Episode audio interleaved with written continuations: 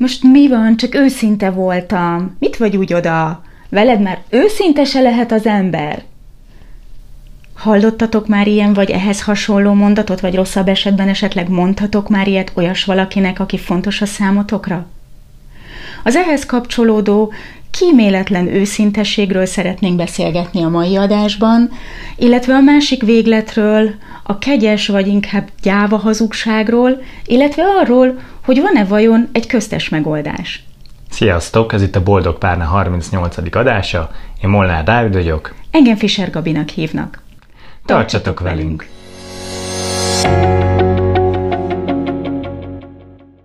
A legutóbbi adásunkban az ajándékozó és a gondoskodó kommunikációról beszéltünk, amikor az a célom a kommunikációval, azt a szempontot is figyelembe veszem, hogy magával a kommunikációval is gondoskodjak arról, akivel éppen beszélek.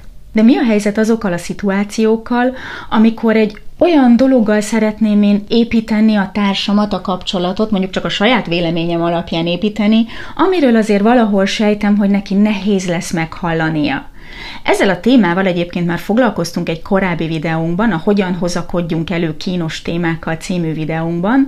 Most is ezt szeretnénk egy kicsit körüljárni, de valahogy egy másik szemszögből, egy másik aspektusból fognánk meg.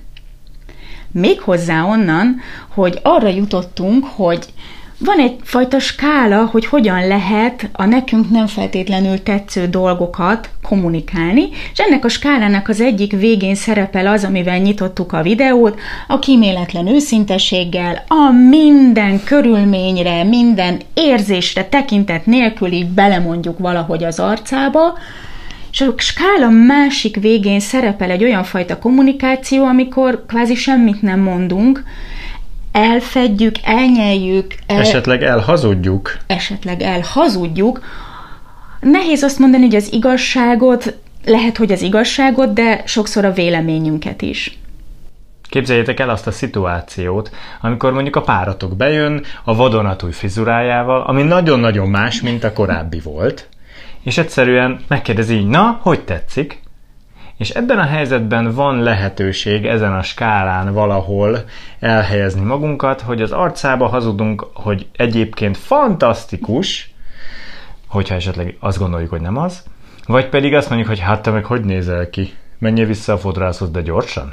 És hogy beszélgettünk erről a témáról, hogy hogy tudnánk legjobban megfogalmazni a mondani valónkat, arra jutottunk, hogy a skála két végletét, vagyis a kíméletlen őszinteséget és a kegyes hazugságot leginkább úgy lehet vegyíteni, és az a legelőrevivőbb, ha egyfajta kegyes őszintességet, egy kíméletes őszintességet használunk a lehető legtöbb helyzetben.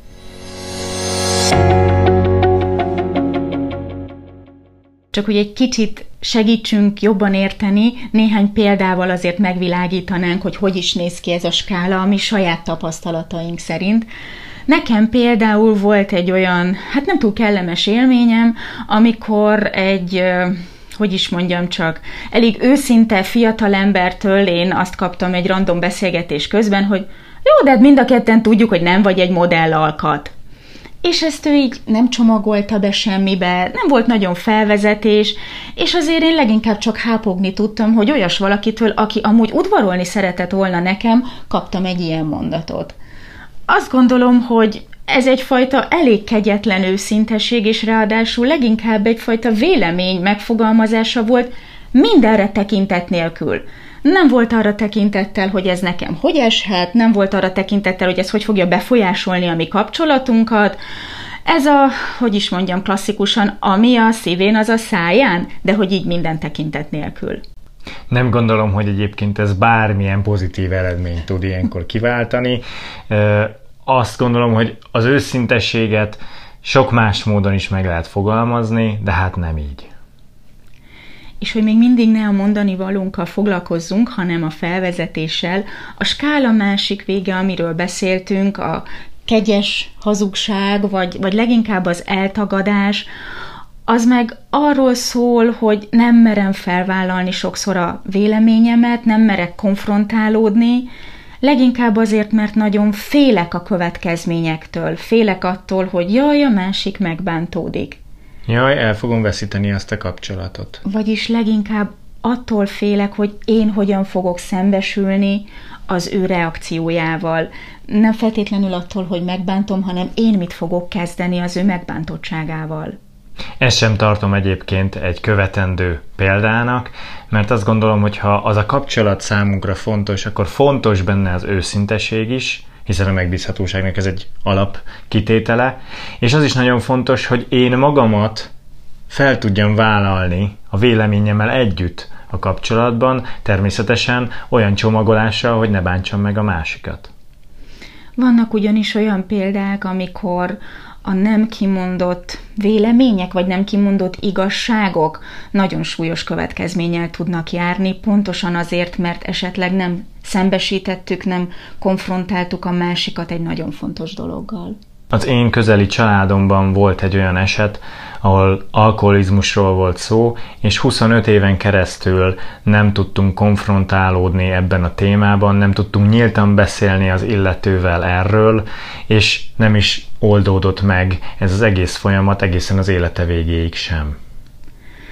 Úgyhogy mindenképpen vannak azok a helyzetek, sőt azt gondolom, hogy a helyzetek többsége az, amikor őszintének kell lennünk egymással. Ha igazi, mély kapcsolatot szeretnénk, őszintének kell lennünk egymással a legcikisebb témákban is, de nem kegyetlenül, nem kíméletlenül, hanem vegyíteni kell azt a fajta érzékenységet, hogy szeretném az ő érzéseit is, a kapcsolatot is figyelembe venni, de a véleményemet és az igazságot is. Ebben nagyon nagy segítségünkre lehet az erőszakmentes kommunikációs technika, és a második az pedig az időzítés. Nagyon nem mindegy, hogy a színpadról lejövő énekes barátunknak ott helyben mondjuk meg, hogy borzasztó, vagy sokkal később, amikor már nincs ebben a, a felspanolt állapotban és nagyon érzékeny állapotban, akkor beszélgetünk róla, hogy milyen fejlődési lehetőségei vannak még kicsit megint saját példához nyúlva, ahogy beszélgettünk, mondta Dávid, hogy amikor én nagyon nem bírtam az egyik tusfürdőjének a szagát, akkor sem azt mondtam, hogy hajtsd már ki a francba azt a szart, mert akár így is fogalmazhattam volna, tulajdonképpen ez egy elég egyszerű megoldás lett volna, hanem azt mondtam, hogy én sokkal jobban szeretem az ő saját illatát. Előbb-utóbb értett belőle, és most már nem azt használja.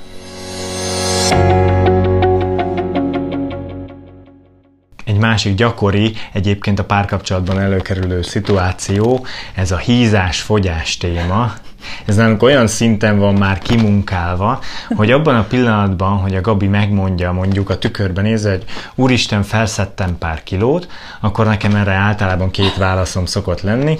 Az egyik, hogy hát úgy is tudod, hogy én azokat a lányokat szeretem, akin van mit fogni, ami teljes mértékben igazság, tehát nem hazudtam ezzel, illetve azt is meg szoktam mondani, hogy sokkal jobban áll neki, hogyha nem annyira beesett az arca, hanem hogy egy kicsit teltebb, mert attól sokkal egészségesebb a mosolya, ami megint csak teljes mértékben igaz, mert amikor ő elkezd fogyni, akkor rögtön az arcán látszik. És ezzel igazságot mondtam, és a hízás témát nagyon messzire száműztem abból a helyzetből, ami, hát lássuk be, egy érzékeny téma. Azzal szeretnénk tovább haladni, hogy még egy kicsit segítsük ennek a megértését, hogy egy szituációban bemutatnánk először a két végletet, és azt a megoldást, amiről azt gondoljuk, hogy a kíméletes, de őszinte reakció. Fodrásznál voltál? Hát édesem, szerintem sürgősen fodrászt kéne váltanod, mert ez most valami förtelmes lett. De hogy így, én nem is értem, hogy hogy tudtál eljönni onnan. Fodrásznál voltál? Igen, hogy tetszik? Jó. Tökre tetszik. Fodrásznál voltál? Igen, hogy tetszik? Hát elég új lett. Még azt hiszem, hogy szoknom kell nekem, ez még egy kicsit új, ilyen izgalmas. Én nagyon-nagyon-nagyon jó képűnek találtalak az előző frizuráddal. Még nem tudom, hogy ezt fogom-e szeretni, de majd igyekszem. Remélem az első két verziót nem igazán kell agyon magyarázni, hogy miért nem tartjuk szerencsésnek, sem azt a lerohanós, kiméletlenül őszinte változatot, sem a teljes eltagadós, mondhatni hazug verziót. Inkább beszélgessünk egy kicsit a harmadikról, a kíméletes őszinteségről. Az egészben az volt a pozitív számomra, hogy láttam Gabin, hogy igazat mond, hogy olyat mond, amivel százszerzékig egyetért, de mégis megpróbálta úgy becsomagolni, hogy az én érzéseimet ne bántsa meg. Mindenképpen volt benne pozitívum, ahogy elmondtam, hogy az előző frizurájával mennyire jóképűnek találom. És volt benne pozitívum, ahogy elmondtam, hogy igyekszem majd megbarátkozni ezzel az újjal is.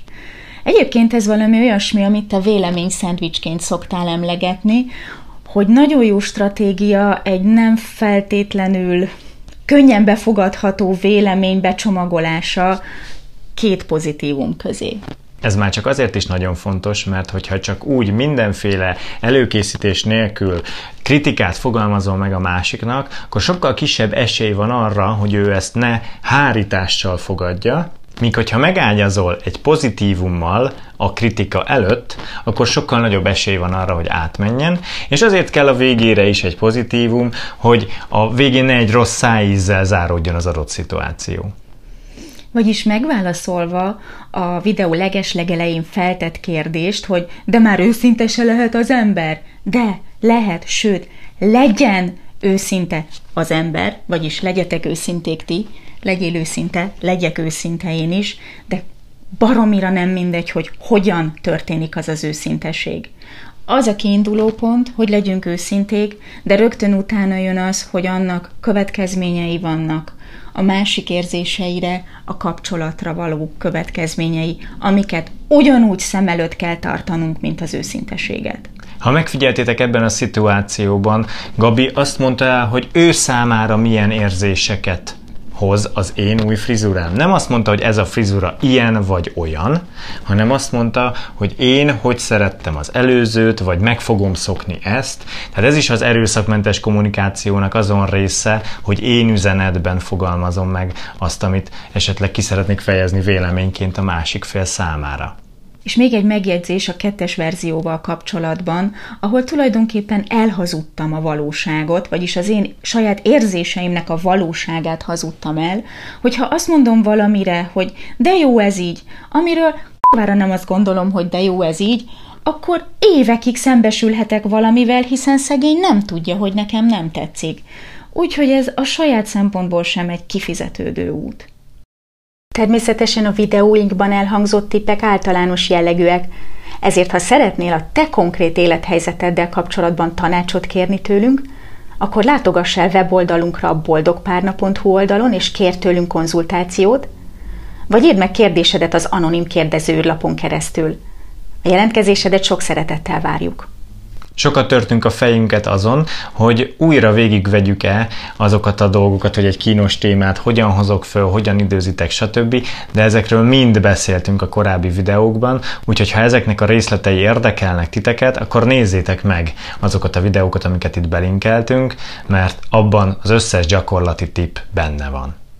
Viszont arra szeretnénk titeket megkérni, hogyha kaptatok esetleg olyan kíméletlenül őszinte megjegyzéseket, véleményeket, amik nem fájnak annyira, sőt talán inkább humoros, vicces, megemlítendők, akkor nagyon kíváncsian várnánk itt a videó alatt kommentben, hogyha megírnátok. Köszönjük előre is! Velünk pedig legközelebb a jövő héten csütörtökön találkozhattok a szokott időben, este hétkor, itt a YouTube csatornán. A Facebook csoportba pedig mindenképpen csatlakozzatok, hogyha még nem tettétek, hamarosan megint lesz személyes találkozunk, és azokat mindig ott tesszük nyilvánossá, úgyhogy lépjetek be, illetve Instán is fenn vagyunk, most már közel ezer követőnk van, úgyhogy gyertek ott is, várunk titeket szeretettel. Tehát akkor találkozunk jövő csütörtökön este hétkor a szokott időben. Sziasztok! Sziasztok!